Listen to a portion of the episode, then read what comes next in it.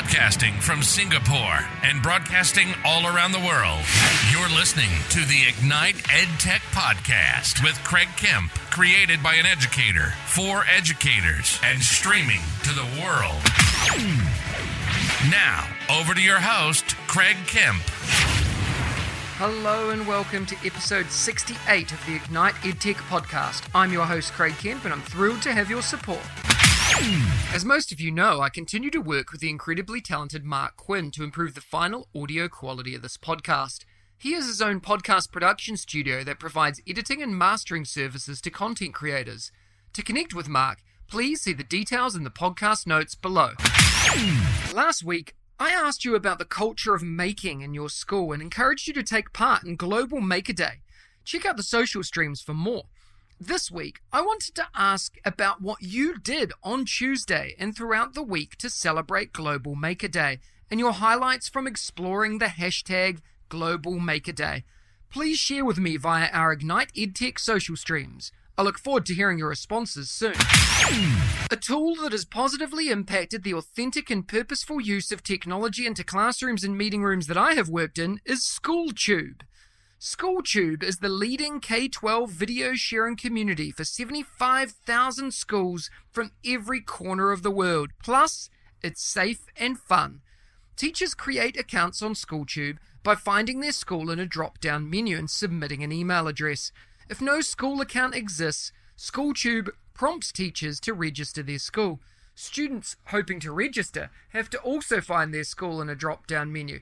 If the school isn't there, they're directed to ask an adult at school to create an account for them. Uploading, creating, editing, and sharing on SchoolTube is easy. Various options for privacy settings offer flexibility. Once a teacher's account is confirmed, a teacher can approve his or her own videos and publish them instantly. Teachers can organize videos into a playlist, which can also be added to a channel. This is especially handy if you have several classrooms during the day and need different resources. Users can be added to a channel, allowing students to upload or create their own videos. Sharing is as easy as can be using Facebook, Twitter, or hyperlinks, or by an embedded video into a web page. New features include the ability to add attachments and a video quiz. The recent updates allow more interaction with videos too, increasing learning and interest. I like the use of SchoolTube, particularly in schools where YouTube is blocked or not accepted. The best part about this is that it's free. I highly recommend that you take a look at schooltube.com. The link is in the description below. Last week, we talked about the culture of making and Global Maker Day. If you're interested in learning more, check out the hashtag Global Maker Day and go back and listen to last week's episode. This week, I wanted to talk about minimum expectations for tech in your school. As an ex head of EdTech and innovation in a large EY to grade 12 international school here in Singapore, and through working with many schools globally as a consultant, I know the importance of training and expectations to drive strategy and growth. One of my recommendations to schools is to always think about and build out a minimum expectations for tech list for staff, students, and parents at your school. What this looks like is always context specific, but relies on what you have built before. As a starting point, as we've talked about on previous episodes, is to build a culture where people want to learn, develop, grow, and be the best that they can be. This means that before you even think about building a strategy for EdTech integration at your school, you have to build the culture that underpins this success. Go back and listen to previous episodes to learn more, or reach out to me for some information. When I think about a minimum expectation list for learning in my school, I start with my teaching faculty, the people in my building, the people who directly impact and engage in learning experiences with students every day. These are the most important and most influential people we have in our schools, and the group where we can create the greatest impact when it comes to the integration of technology to add value to learning. Starting here, I always ask questions related to context like Are you a one to one device school? Are you a Google or Microsoft school? How do teachers engage students in learning? What learning management system do you use? Etc. This helps give me a clear picture of what the expectations are, and it makes it easier to build out a strategic plan for minimum expectations. At my previous school, we identified two priority expectations that we wanted to set for our faculty of about 400 teachers. These were digital well-being and tech skills. Digital well-being for us meant that we wanted our staff to have a minimum level of knowledge and understanding of how to integrate digital well-being into their teaching, an understanding of what it meant and what it looked like to do this, with a mindset change, of course. To achieve this, we set a minimum expectation that by the beginning of next academic year, all staff would be Common Sense certified, and we'd become a Common Sense certified school. All new staff the next academic year coming into our school would be required to complete this before their first day. The second minimum expectation was related to G Suite, as we used Google tools across the school for everything we did. This meant that we set a minimum expectation that all staff would be Google Level 1 certified educators at a bare minimum, with the option to progress to Level 2 as well, with the test costs covered by the school as part of our professional development program. We also set aside dedicated time to support teachers as part of our professional learning program. This wasn't extra, it was part of their required time during the week. This gave us the understanding that our staff all had a minimum level of knowledge, and it meant that we could focus our coaching energies on taking learning to the next level. Once we set minimum expectations for learning in our schools, we allow ourselves to take things deeper and to the next level. I'd love to hear what you're doing in your school to drive growth and development of your faculty. As always, I'd love to hear from you. Please reach out with your ideas and thoughts. Every week, I bring you a short interview with some of my edu heroes, an engaging learning experience with someone who makes a difference in education every day, with a particular focus or angle towards educational technology. This week, I had the pleasure of chatting with Sammy White. Let's have a listen to the chat. Today, I have the honor of speaking with Sammy White, who you might know as at What the Trig Math on Twitter. Sammy is a math and edtech teacher and consultant based in the UK. Sammy inspires thousands of people with her blog, her presentations, and her active presence online. Her work is being recognized by people from every corner of the globe, and she's a creator now at eduspark.world. Sammy, it's a pleasure to have you on the show today. Are you ready to talk about education and technology integration? Yes, I'm excited. Awesome. Let's go. Why don't you start by telling us a little bit about your current role and what inspires you to do what you do? Yeah, um, so I am now a freelance educator consultant. So I consult with teachers and do coaching and mentoring in all age range of settings from primary all the way up to universities. Um, but I'm still in the classroom and I still teach. And I teach maths to adults who are resitting high school maths. Um, and I just I just love teaching, so I couldn't stop being in the classroom. That's so cool. That's so so cool. Uh, I, I love. Yeah, we were talking just before we hit record about you know what you do and your journey and, and everything you've been doing, and it's it is totally inspiring. And I love the way you've done it, why you've done it as well. On that sort of notion, what inspired you to start your What the Trig blog? Tell us a little bit about what we can find there. Oh, thank you. Yeah, so the blog the blog started off as um, me putting down what was happening in my classroom. I was um, often the one that was put in front of the inspectors at work, the one that was, oh, she does tech, she can do that, she does maths and tech. Put her in front of the inspectors, and I kind of got the feeling that that was a little bit unusual. Um, and some of my approaches to teaching maths was a little bit unusual, a little bit outside of the normal. So, for example, I teach um, product of prime factors by singing Beyonce. Um, so I think that's quite unusual. yeah, yeah. That's so, awesome. So you'll find little nuggets of things like that on the blog. And then it sort of became a reflective diary. I started doing some action research at the beginning of the pandemic um, when I decided to offer my students fully asynchronous study. And that was a huge risk because how do you know they're going to do the work? Um, yeah. And so, so I, I, began blogging about how, how the iterations of developing quality online resources for my cohort um, were happening. So you'll find all of that on the blog, and it's it's just a space where I just put everything that happens in my classroom. It is literally tales from the classroom. I love that. It's a cool way to start. Actually, that's how I started blogging as well. Uh, as a student teacher, and I started writing my experiences all the way through until you know I was like six or seven years into a, a classroom role before I started moving across to uh, more audio forms of communicating and sharing as well. It's a cool story. Thanks for sharing, Sammy. You were the first female in Europe to become a Google certified coach. Tell us a little bit about this experience. Yeah, so Google Coach is um, one of those programs that's um, sort of came out and everyone was like, oh, who's going to go for coach? And when we looked at it, it was very American in the way it was written. And mm. I know Google are looking at that because it's not a, a, global, it doesn't recognize globally what happens. And so I was a little bit reticent to apply and I was thinking, I'm not quite sure my experience applies. Um, and then Graham, my friend, he got coach and I had a chat with him and I said, what did you do? And he said, literally, they just want to hear how you're coaching and mentoring people. And I was like, oh, well, I do that. So I went for it. And I found the online course really fascinating. And it's one of those um, awesome online courses um, where you are forced to think. And I think the best forms of CPD are when you're forced to think. So I would urge anyone, even if you're not thinking about going for Google Certified Coach, the course is up there and it's freely available on the Google Teacher Center. And it's a really fascinating course about developing your coaching skills and having those coaching conversations. Yeah, it's, it sounds inspirational. I'm going to jump in and have a look at that after this as well. Now, Sammy, you're also a creator at eduspark.world. Our listeners have heard about it, they've seen it, we've talked about it a little bit as well. Your courses are amazing, and you know, I've been able to see the development of those from the beginning to now being live at eduspark.world.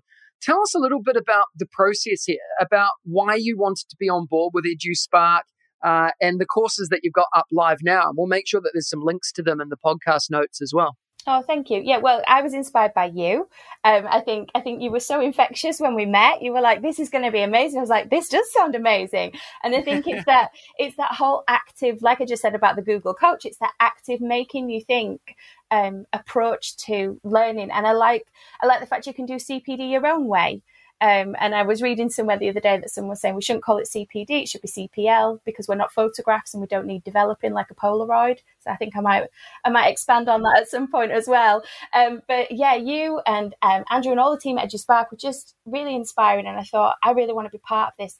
I, I've been told what I do is quite good, so I think maybe I'll share. And up on there at the minute is um, my Power of GIF module course, which is one of the one of the proudest things I've ever really made. I when I went freelance, I offered it up as a really cheap ticket price to some people on Twitter, and I said, "Look, for a couple of pounds, do you want to come listen to me talk about this?" And it just sold out. I think it was like six times over. Um, so, so and there was an appetite. And then i've been booked to deliver it at schools and colleges now and people book me in to do it as their training and that's now on eduspark.world and you can check it out. And I, I, I don't just talk about GIFs i talk about modeling in your teaching and i talk about the digital divide and i think that's a really important part when we look at online teaching. What are we doing to address those imbalances as well? Um, and then also on there you'll find um, some free courses, and the free courses on there about saving time as a maths teacher, project based learning for a maths teacher, and some free resources that are available. And I just sort of explain how they might work in your classroom.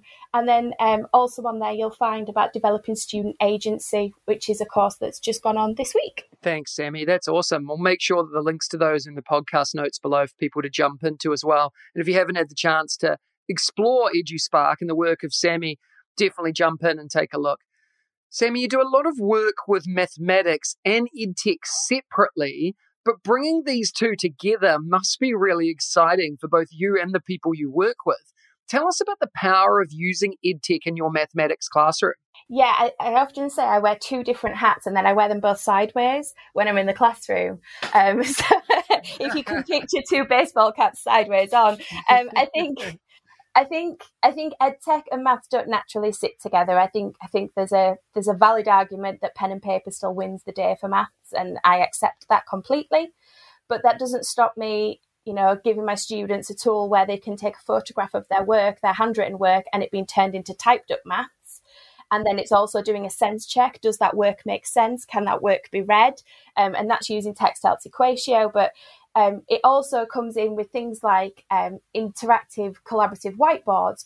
I can model things that would have taken me forever to draw. You you brought me back when you were saying that you blogged about being a student teacher. One of the things I vividly remember is spending an hour before school started drawing my Cartesian axes on the board, ready for the day ahead, and then realizing I was in the wrong room and I needed to be in a different room and having to do it again. But because I can put on the board now, some Cartesian axes, and I can manipulate shapes. Things move a lot faster. The learning is at a faster pace, and the students can explore things a lot more on their own as well. And I can develop their independence because I can say, look, have a go. Here's a Desmos. Go explore, manipulate the shape, see what happens. And then the, those schemas are developed and that long term memory is developed. And it's, it, it's transformational when you bring EdTech in, but I do still hold firm that there is a place for pen and paper. Yeah, I couldn't agree more. I think the work you've done and that's shown uh, each and every day when you sharing online and the context of your work, which is both with adults and with young learners as well. Uh, I think you share that each and every day. So thank you for doing that. Let's do some quick fire questions. The first thing that comes to your mind, and a very quick why. What's your hashtag one word for 2021? Okay, this is easy. Amplify. Um, I think the role of being online, and it is a role of being online, you make a conscious decision to become online as a teacher, to join Edu Twitter, as it's called, or to join LinkedIn, or whatever platform you choose to be a TikTok megastar. You've made a conscious decision to come online and share your work. So the role of other teachers, and especially my role, is to amplify that work. Um, there's nothing I love more than someone with like 26 followers posting something and me retweeting it and it going round and it getting 100 likes. I think that is our job as teachers to support each other. If we're going to be collaborative in developing our own expertise, then we have to amplify each other first. I really love it. Sammy, I really do. because that's, you know, the whole thing behind EduSpark is amplifying the voices of people. Uh, totally inspiring. Thanks for sharing that one word. What's your favorite EdTech book or resource? Oh, does it have to be just one? Go for it now, as many as you want. Throw it out there. so, I mean, I'll go books. So, books. Um, my favorite book of all time is Tech with Heart by Stacey Roshan. She's Buddy XO on Twitter.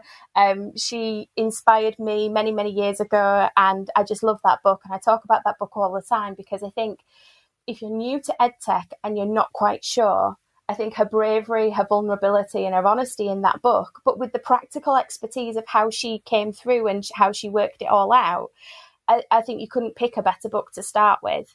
And then if you are an early career teacher or a trainee teacher, I, I really, really would recommend um, Al Kingsley's Secret Diary of EdTech. It is just packed full of what did somebody say? Why did they say it? And this is what we what happened when we did it. And it's just a, it's like a textbook of tips for just beginning your ed tech journey. It's it's a real great read um, as well. But then if you want to really challenge yourself um, I'd recommend um, the book by Siân Bayne and the digital education team at Edinburgh University, which is the manifesto of teaching online. And it talks, it, with a bit of a post-humanism lens as well, but it talks about how there is a natural distrust when we are online because we can track and record everything with ease. We have to work 10 times harder to build that trust with our students. And it also makes the argument that the physical building isn't the best option and that online can be a great option for education as well. So, but it is a challenging read. I'll put that out there. What's your go to EdTech tool that the listeners need to try? Well, I'm probably going to say dot storming because I've just discovered it. um, I think I think there's a place for right tool, right job, but I've just discovered dot storming, and I don't think people have heard about it yet. So I'm going to amplify that one out. Um, I needed an um, share embed collaborative link for the eduspark.world courses. And so dot storming came to the fore and you can make voting boards on there. You can create flowcharts on there. You can collaborate with people. There's a chat feature on there. You can create collages. Um, it's, it's a really great collaborative notice board essentially, but it's really fab. I agree. Yeah, it's new to me too. And I've just discovered it through your courses actually and I love it. Absolutely love it. We've been recommending it to, to multiple people. So thanks for that shout out. And we'll put the link in the notes as well. What's one daily habit or practice that helps you enjoy, progress, and succeed in your career, Sammy? And I'm terrible at it, but I really do like to do it. I like to daily read. um, and I book out time and it's actually written in my diary and I make no apologies that it, it doesn't shift either. Um, I I have to have that time to read because how else do I amplify others' work and see all the amazing things that are happening? But also, how do I develop myself and how do I bring other voices in? And I, I, I say this quite a lot. There is a difference between saying you're open and everyone is welcome to actively bringing other voices into the table. So, when do you devote that time to read, to listen, and to actively bring other people to the table? Amazing. And what's your favorite education focused quote? Um, I'm going to quote myself. That's all right. of course, I love it. Yeah, go for it. I'm going to quote myself, um, and and it, it's really simple, but it's um, there has been no lost learning. You lose your purse, not your education. Yeah, that's very very timely as well. I, I really appreciate that. Thanks for sharing. You know, you've shared so many things in here, Sammy, that I know that listeners are going to want to continue to learn with you, grow with you, develop with you. What's the best way for them to follow and connect with you? Yeah, so thank you. I'm on Twitter and I am at what the trig math. Um, the blog is whatthetrig.co.uk and the explanation of where the name comes from is on the on the blog on the website as well. Um, and I also blog at drivingdigital.co.uk. And that blog is about, um, our, it's mine and a friend, Ian Thompson, shout him out. And uh, we reflect on what the pandemic did to our teaching and learning and to our um, mental state as in our growth mindset and how did we keep going and tools and strategies to help us to think about how did we stay positive um, and so that blog's there as well. And there is a blog on driving digital about the pedagogy which is ironically called the pedagogy because i often say to everyone it's a pedagogical approach. It's not the pedagogy. There's not one type of pedagogy. Um, but it's called the pedagogy where we uh, we sort of strip apart the traditional um, views on pedagogical approaches and sort of say, well, actually, online can do this too, and this is how. Brilliant. We'll make sure the links to all of these are in the podcast notes as well, Sammy. Thank you so much for your time and inspiration today. It's been a pleasure. I just thank you so much, Craig, for having me on. I just think you're fantastic, and I'm so pleased that we can be part of this EduSpark.world journey. Thanks, Sammy. Next week, join me for episode 69 of the Ignite EdTech podcast, when I'm joined by the amazing Mike Shankwan. One of the things I love doing is giving away prizes as a thank you for tuning in, listening, and hopefully following the Ignite EdTech podcast. Last episode, I gave away a seat in the EduSpark professional learning portal, valued at 200 US dollars for one year of unlimited learning at eduspark.world. To win, you needed to complete the form at bit.ly slash edtechwin. The winner has already been contacted directly by me, and it is Diana Lynn Perkins. Congratulations, Diana Lynn. This week, I'm giving away another seat in the EduSpark professional learning portal valued at 200 US dollars for one year of unlimited learning at eduspark.world. To win this amazing prize, you need to go to bit.ly slash edtechwin and complete the simple form. It'll take you less than a minute to do. The link is in the description below. Competition closes on Wednesday, the 20th of October, and the winner will be contacted directly by me and announced on next Friday's podcast episode. Good luck. If you enjoyed today's episode, please, please, please smash that follow button and share it with your colleagues, friends, and families. Please remember to spend two minutes to rate this podcast too so we can reach even more people and EdTech enthusiasts globally. Please share your favorite part of today's episode by tagging us on Twitter, Facebook, Instagram, or LinkedIn. And don't hesitate to ask me questions that I can answer in an upcoming episode. Remember, you have the chance to win as well. Check out the links in the description for more, and I'll see you again next week. If you liked today's episode, please don't forget to subscribe so you don't miss another episode. And be in the drawing to win prizes every week. If you know others that would enjoy the show, please hit that share button and brighten their day. Join us again next week for your weekly EdTech hit with at Mr. Kemp NZ. We'll see you again soon.